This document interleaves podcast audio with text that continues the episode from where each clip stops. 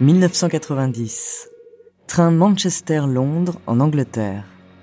À bord, une jeune femme rousse, rêveuse, s'imagine une histoire de magie, de sorcellerie et d'enfants au pouvoir démentiel. Quelques années plus tard, elle publie le premier livre de cette saga qu'elle s'est imaginée dans ce train. Une saga qui remportera un succès fou et qui deviendra l'une des plus lues au monde. Le nom de cette femme, Joanne Kathleen Rowling. De rêve d'enfant à succès planétaire, découvrez sa true story.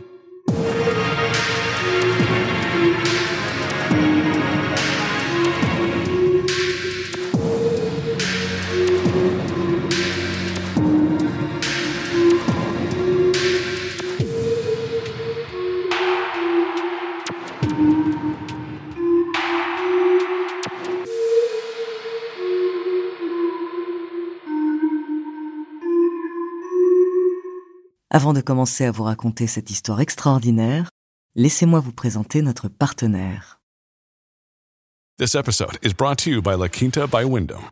Your work can take you all over the place, like Texas. You've never been, but it's going to be great because you're staying at La Quinta by Wyndham. Their free bright side breakfast will give you energy for the day ahead. And after, you can unwind using their free high speed Wi Fi. Tonight, La Quinta. Tomorrow, you shine. Book your stay today at lq.com. Evernorth Health Services, we believe costs shouldn't get in the way of life changing care, and we're doing everything in our power to make it possible. Behavioral health solutions that also keep your projections at their best? It's possible. Pharmacy benefits that benefit your bottom line? It's possible. Complex specialty care that cares about your ROI? It's possible.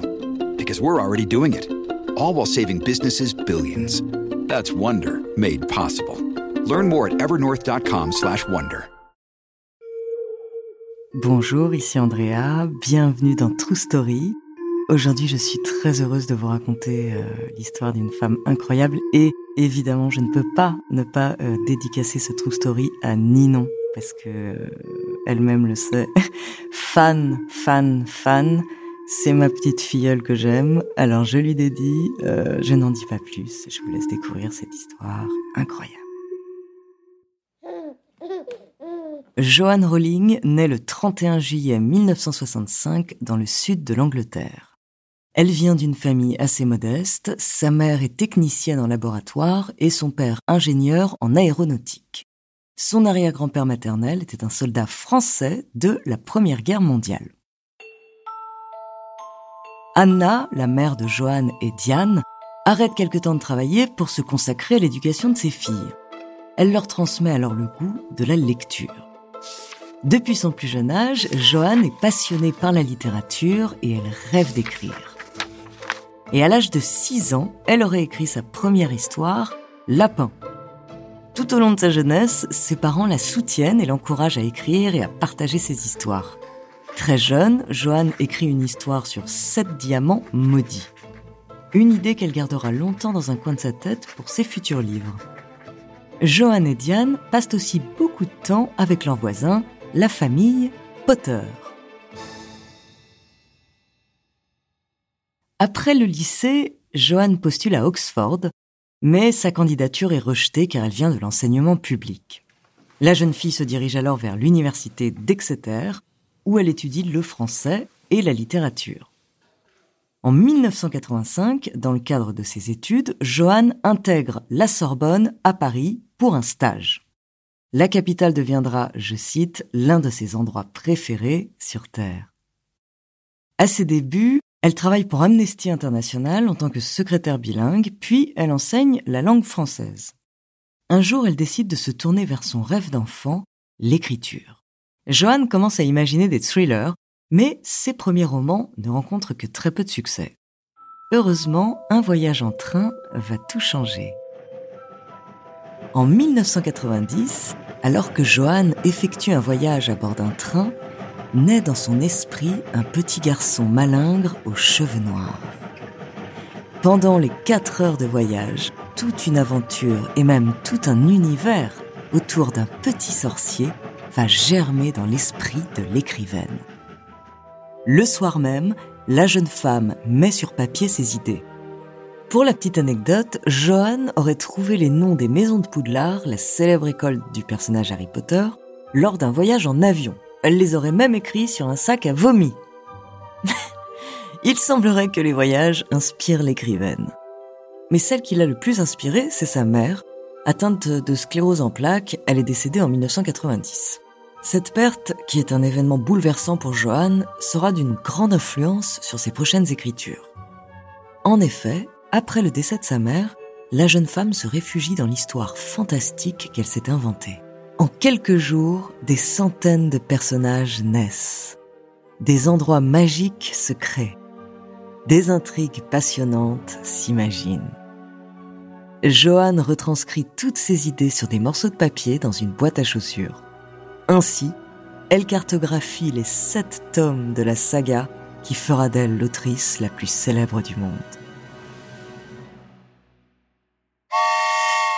En 1991, Joanne Rowling quitte l'Angleterre, sa précieuse boîte à chaussures sous le bras, et s'installe au Portugal pour y enseigner l'anglais. Là-bas, elle continue assidûment d'écrire sur Harry Potter, son petit sorcier. C'est dans la magnifique librairie Leio à Porto qu'elle passera le plus clair de son temps. D'ailleurs, elle s'inspirera de cet endroit pour imaginer Poudlard, à Porto, Joan tombe sous le charme du journaliste Jorge Agentes. Le couple se marie et donne naissance à la petite Jessica. Mais au bout de quelques années, les choses tournent mal pour le couple car Jorge est un homme violent. Joanne décide de retourner en Angleterre avec sa fille. Elles s'installent toutes les deux chez Diane, la sœur de Joanne.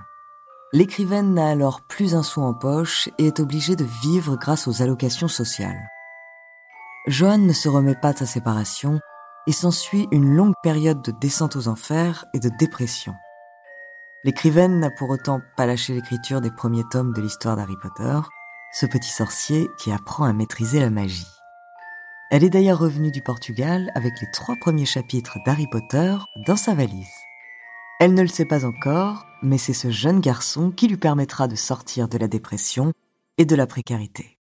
En 1996, Joanne se met alors à la recherche d'un agent pour l'aider à publier Harry Potter. Elle engage Christopher Little. Après douze refus de différentes maisons d'édition, il lui annonce que Bloomsbury accepte de publier son roman en mille exemplaires. L'histoire de Harry Potter à l'école des sorciers a apparemment beaucoup plu à la fille du directeur de publication. Christopher Little propose alors à Joanne de publier sous le nom de J.K. Rowling. Selon lui, un roman signé par une femme ferait moins vendre, surtout auprès des petits garçons. Joanne devient alors J.K. Rowling en hommage à sa grand-mère Kathleen. Très vite, Harry Potter devient un succès planétaire. Le livre existe en 80 langues. En France, il est publié chez Gallimard Jeunesse le petit garçon aux lunettes et à la cicatrice en forme d'éclair deviendra l'un des compagnons préférés des enfants, mais aussi des adultes. À travers cette saga, J.K. Rowling a su imaginer tout un univers qui n'avait encore jamais été créé. Elle permet donc aux lecteurs du monde entier de s'évader dans un monde magique.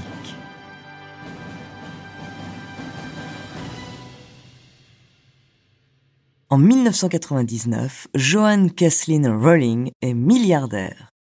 Elle refuse plusieurs fois une adaptation au cinéma de la saga Harry Potter, mais elle accorde finalement ses droits à Warner Bros. Le film rencontre un aussi grand succès que les livres. Tu n'as jamais provoqué de choses que tu ne pouvais pas expliquer. Tu es un sorcier, Harry. Je, je suis un quoi?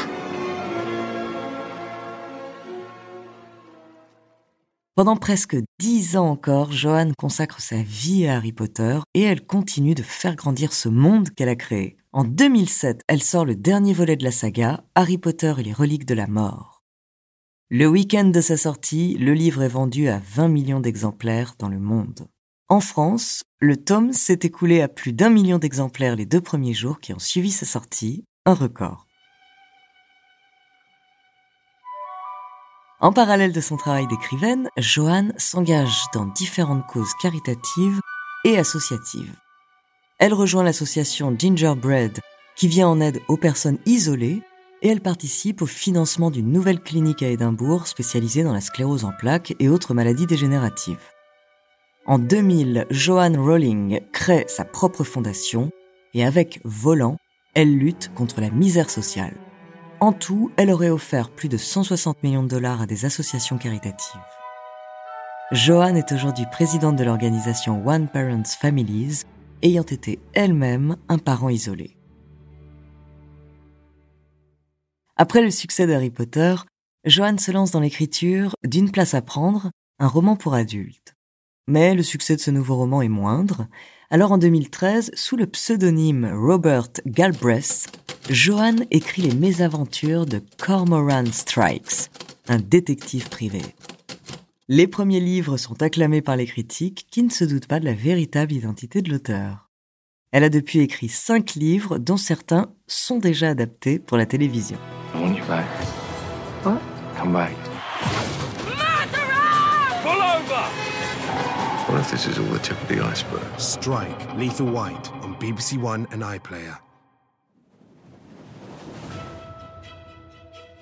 Mais Joanne n'en abandonne pas pour autant Harry Potter. L'écrivaine continue d'écrire quelques livres autour de l'univers magique du petit sorcier. Parmi eux, Beedle le barde ou Les animaux fantastiques, aussi adaptés pour le grand écran. D'ailleurs, les bénéfices des animaux fantastiques, s'élevant à 17,6 millions d'euros, ont été reversés à des associations de lutte contre la pauvreté. En 2016, Johan participe à l'écriture du dernier livre à cette date autour de l'univers de Harry Potter, cette fois sous forme d'une pièce de théâtre, dans Harry Potter et l'enfant maudit. C'est Albus Potter, le fils du personnage phare de Johan, qui est à l'honneur. Un livre qui consolera les fans en manque du petit sorcier. Ils peuvent ainsi continuer de rêver à travers les histoires de sorciers imaginées par l'écrivaine. Aujourd'hui, malgré les dernières polémiques sur sa prise de position concernant les personnes trans, J.K. Rowling fait partie des romanciers les plus populaires du monde. Elle est l'autrice la plus riche de la planète, hommes et femmes confondus. Sa fortune aurait même dépassé celle de la reine d'Angleterre. Elle fait aussi partie des plus grands philanthropes. Hello, everyone. I'm at home. At home. I'm in my sitting room. In a sort of book room. I am in my little cozy corner where we like to do reading. And I'm really excited to get to read Harry Potter Harry Potter. Harry Potter and the Philosopher's Stone. Harry Potter and the Sorcerer's Stone. by J.K. Rowling. En 2020, pendant la pandémie de Covid-19, J.K. Rowling lance avec les partenaires de Wizarding World le site officiel de l'univers d'Harry Potter, l'initiative Harry Potter at Home.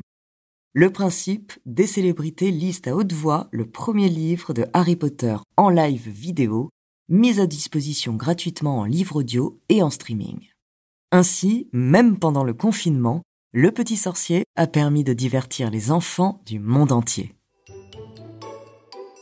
Hi, I'm Daniel Radcliffe, and this is Chapter 1 of Harry Potter and the Philosopher's Stone.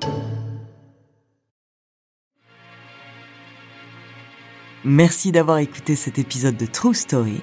N'hésitez pas à le partager et à laisser un commentaire sur votre plateforme d'écoute préférée.